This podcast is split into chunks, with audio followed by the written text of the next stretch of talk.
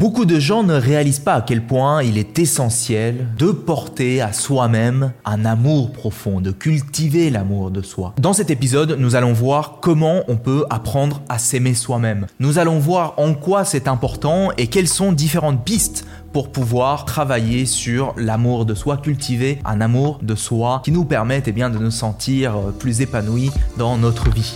Je crois que nous méritons tous une vie épanouissante et réussie. Nous faisons tous de notre mieux et pourtant, parfois nous restons bloqués dans nos vies pour la simple raison que nous ne savons pas comment vivre autrement. C'est pourquoi je pars à la rencontre d'experts et de leaders de l'épanouissement et de la réussite pour comprendre précisément comment nous aussi, nous pouvons vivre mieux. Après 13 années de recherche, je sais que transformer sa vie, ça s'apprend. Je suis Julien Kim, bienvenue sur le podcast Vivre mieux. À votre avis, que doit faire un bébé pour être aimé. Rien. Il pouvait faire dans sa couche. Il pouvait être gros, boudiné, laid, sans dents, et il pouvait être aimé quand même par ses parents. Il recevait un amour inconditionnel. Les bébés ne font rien et ils sont aimés quand même. Un bébé ne peut pas survivre s'il n'est pas aimé. Lorsqu'un bébé n'est pas aimé, il meurt. Les enfants ont besoin de l'amour de leurs parents. Et dès qu'on est bébé, on le sait. Dès qu'on est un bébé, on sait qu'on ne peut pas survivre si on n'est pas aimé. Or, un jour, au lieu d'être aimé, la mère ou le père soudainement s'énerve, lui crie dessus, ou pire, l'ignore. Avant, il suffisait à ce bébé de pleurer pour que les parents viennent. Avant, il suffisait à ce bébé de se manifester pour que les parents viennent. Et maintenant, il a beau pleurer, pleurer, pleurer, plus personne ne vient. Il veut de l'amour, il veut de l'amour, il veut de l'amour, et soudain, il ne reçoit pas cet amour. Il vit sa première expérience de manque d'amour. Il ressent pour la première fois la peur de ne pas être aimé.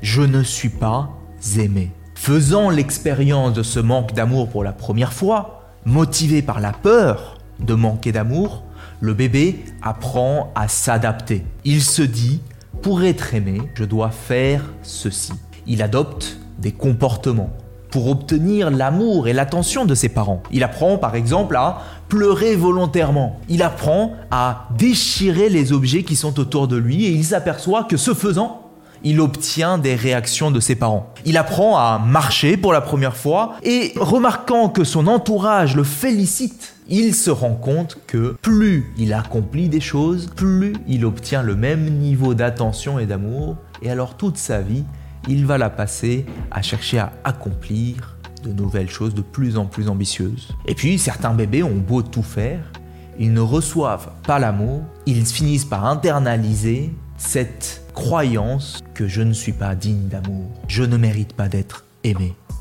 Devenus adultes, certains continuent de tout faire pour essayer d'être aimés, pour satisfaire leur manque d'amour. Les adultes finalement sont quelque part de grands bébés. Que font les adultes?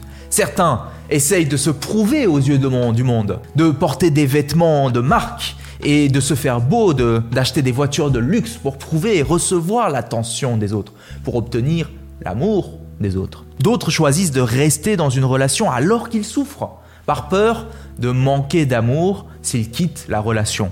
Ils développent, pour certains, la dépendance affective. Certains se mettent en colère deviennent violents pour forcer une certaine réaction de l'autre, pour forcer leur amour. D'autres s'empêchent de se lancer dans des projets de peur d'être rejetés, de peur d'être jugés et critiqués par leurs proches, par les personnes à qui ils tiennent profondément.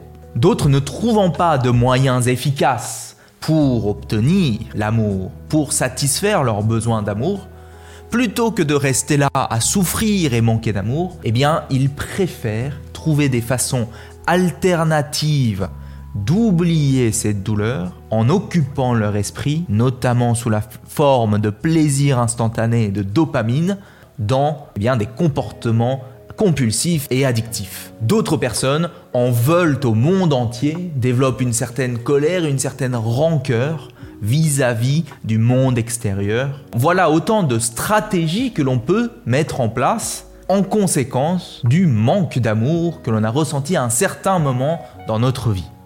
Alors pour résumer ce mécanisme, eh bien nous avons commencé comme ça à vivre des expériences de manque d'amour, de peur de manquer d'amour. Et afin de satisfaire notre besoin d'amour, ou en réaction à notre peur de manquer d'amour, eh bien nous avons mis en place des stratégies, nous avons mis en place des comportements en réaction à ce besoin d'être aimé, à ce manque d'amour.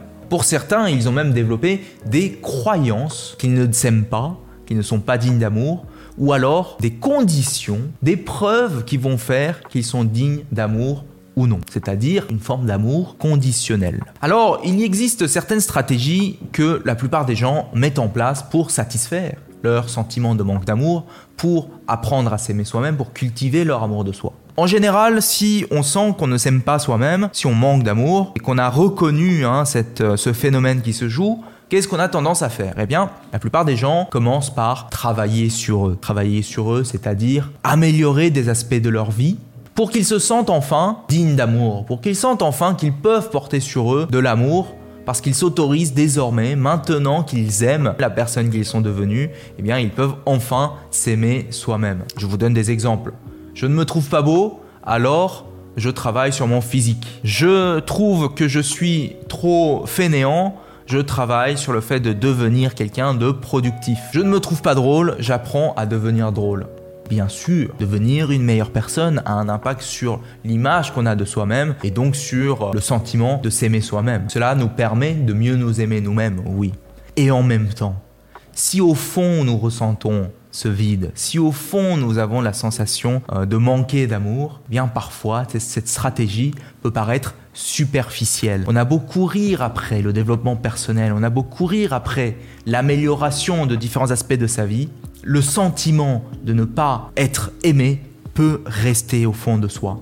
Alors, si le fait de travailler sur vous-même suffit, euh, nous arrivons à la fin, euh, vous pouvez retourner à votre vie et vous avez travaillé sur votre amour de vous. Bon, a priori, si vous êtes ici, c'est que vous aspirez à aller voir un petit peu plus en profondeur. Une deuxième stratégie que d'autres peuvent mettre en place, c'est la pratique de la pensée positive, c'est-à-dire répéter des affirmations comme je mérite l'amour, je mérite l'appréciation, je suis un être aimant, je suis un être digne d'amour. Mais se dire quelque chose de positif n'élimine pas la source de la pensée négative, n'élimine pas la pensée négative que nous avons au fond de nous-mêmes. Le fait de croire, le fait de me dire encore et encore que je suis un être digne d'amour ne fait pas de moi un être digne d'amour. Si je ne me trouve pas séduisant, me dire que je suis séduisant ne fait pas de moi quelqu'un qui me trouve séduisant. Même si j'insiste sur le fait que je suis un être génial, la mauvaise image que j'ai au fond de moi reste au fond de moi et sape mes tentatives de me sentir mieux à propos de moi-même et de m'aimer moi-même. Il faut entrer davantage en profondeur. Si vous voulez cultiver davantage l'amour de soi, guérir de certaines blessures émotionnelles qui sont liées au manque d'amour ou à la peur de manquer d'amour, eh bien je vous invite à vous inscrire à notre cours en ligne sur l'amour de soi. Ce cours est actuellement en promotion pour une durée limitée. Je vous invite à cliquer sur le lien qui s'affiche soit euh, sur l'écran, soit en description pour vous inscrire et aller plus loin dans cette démarche qui va vous permettre eh bien, de vous sentir plus euh, libre et qui va vous permettre d'avoir une meilleure compréhension de la peur, ce vide que vous pouvez avoir en et qui vous empêche peut-être d'avoir les relations que vous voulez, un rapport sain avec vous-même. Et euh, en attendant, je vous dis à la semaine prochaine. C'était Julien Kim. Ciao J'espère que tu as aimé ce podcast. Si c'est le cas, abonne-toi pour que tu puisses vivre d'autres déclics et découvrir de nouveaux outils pour vivre mieux. Laisse-nous un 5 étoiles, je te serai super reconnaissant. À très vite pour le prochain podcast. Le meilleur est à venir.